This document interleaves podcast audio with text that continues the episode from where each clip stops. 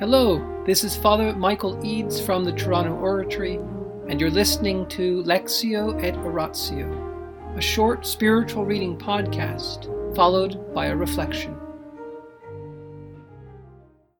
St. John Henry Newman, Apostle to the Doubtful, by Meriol Trevor and Leonie Caldecott. The later years continued. Father Faber. Another element in the picture was Father Frederick Faber, an enthusiastic Oxford convert, 13 years younger than Newman, who arrived with a train of followers, young university men and village youths from his old parish. He had already formed them into a community which he called the Brothers of the Will of God. Father Dominic Barberi called them the Brothers of the Will of Faber. They outnumbered Newman's group and came saddled with the responsibility for a mission in the country at Old Cotton College, where a church had been built by Pugin for Lord Shrewsbury, who was not at all willing to be thus deserted.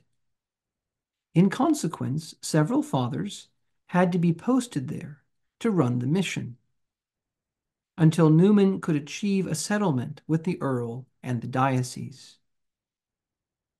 Faber, who had taken the name of Wilfrid, pushed Newman into making a foundation in London almost before the back street one in Birmingham, and got himself put in charge as rector. This forced Newman to divide his group before they had really grown together and send some of his best men to London. From 1850, when Wiseman became the first Cardinal Archbishop of Westminster in the restored hierarchy, the London Oratory invariably came to the notice in the public eye. Wiseman invited Newman to give lectures there on the Oxford movement, a task which he disliked, but carried out in the hope of winning hesitating Tractarians to the Roman obedience. And many did come over as a result. In the name of the Father, and of the Son, and of the Holy Spirit, Amen. Angels of God, our guardians dear, to whom God's love commits us here Ever this day be at our side, to light and guard, to rule and guide. Amen. Most Sacred Heart of Jesus, Teacher of teachers, have mercy on us. Saint Philip Neri, gentle God of youth, patron of thy own, vessel of the Holy Ghost, pray for us. In the name of the Father, and of the Son, and of the Holy Spirit. Amen.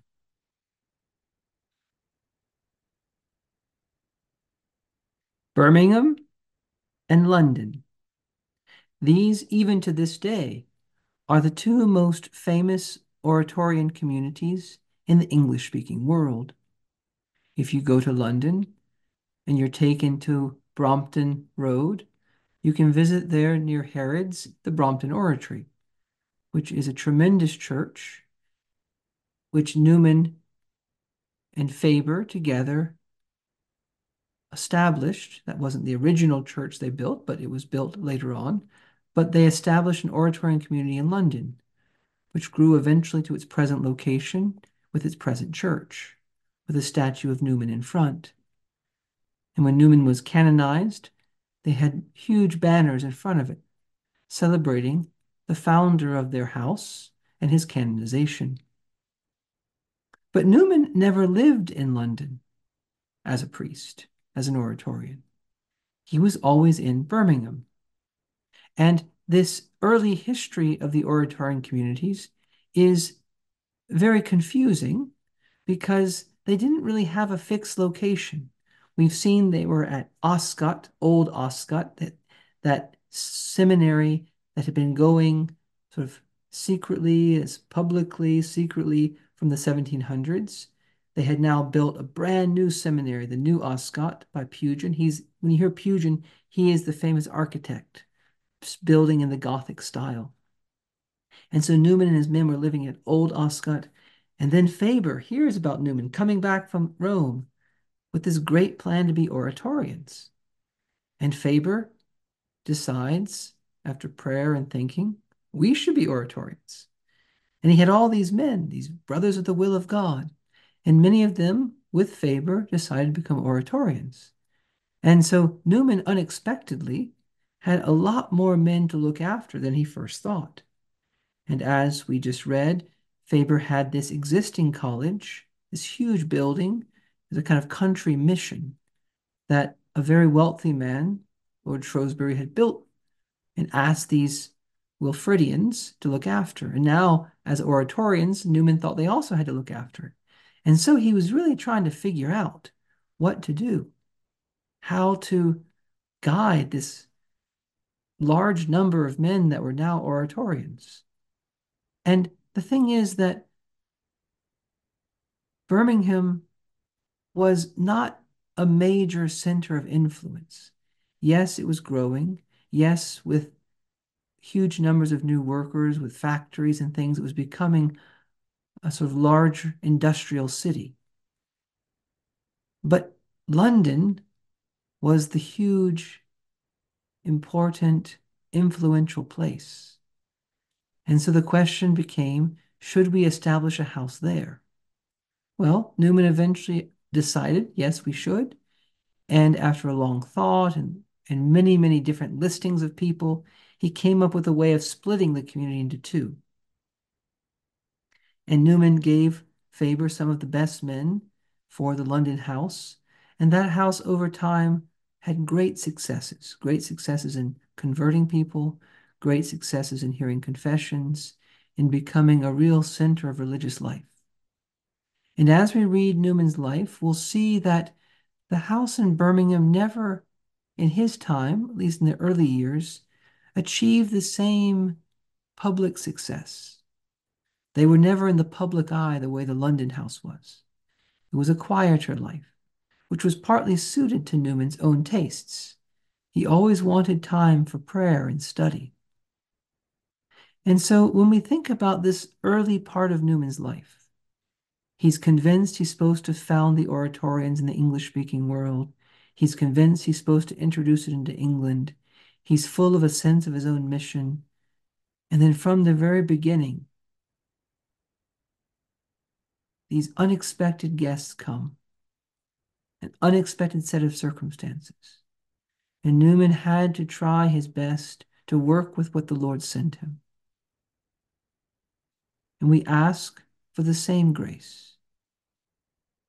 We did not come to do our own will.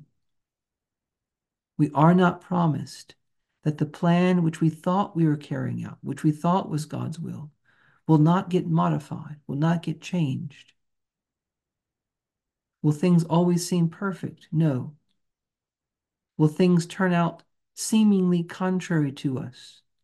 Yes. But the Lord, as Newman says, knows what he's about. He may cast me among strangers. He may hide my future from me, but still he knows what he's about. Our task is not to make things perfect, our task is to work with what the Lord gives us. Our task is to try with faith and reason to make the most of the situations the Lord has put us in. We do not fully understand exactly why God is allowing things to go the way they are. But if we ask the saints to pray for us, especially saints like St. John Henry Newman, if we ask Father Faber to pray for us, then even when there seems to be human disagreements, even when there seems to be forces going in different directions, good people seemingly not quite on the same page, different hopes, different dreams, yet still kind of working on the same project. If we ask the saints to pray for us, then they who have been through this before will help us make the right decisions, will help us be at peace, and help us work together for the glory of God. not our own glory, not in our own times, but in His time and the way He wants to be glorified. In the name of the Father, and the Son, and the Holy Spirit. Amen.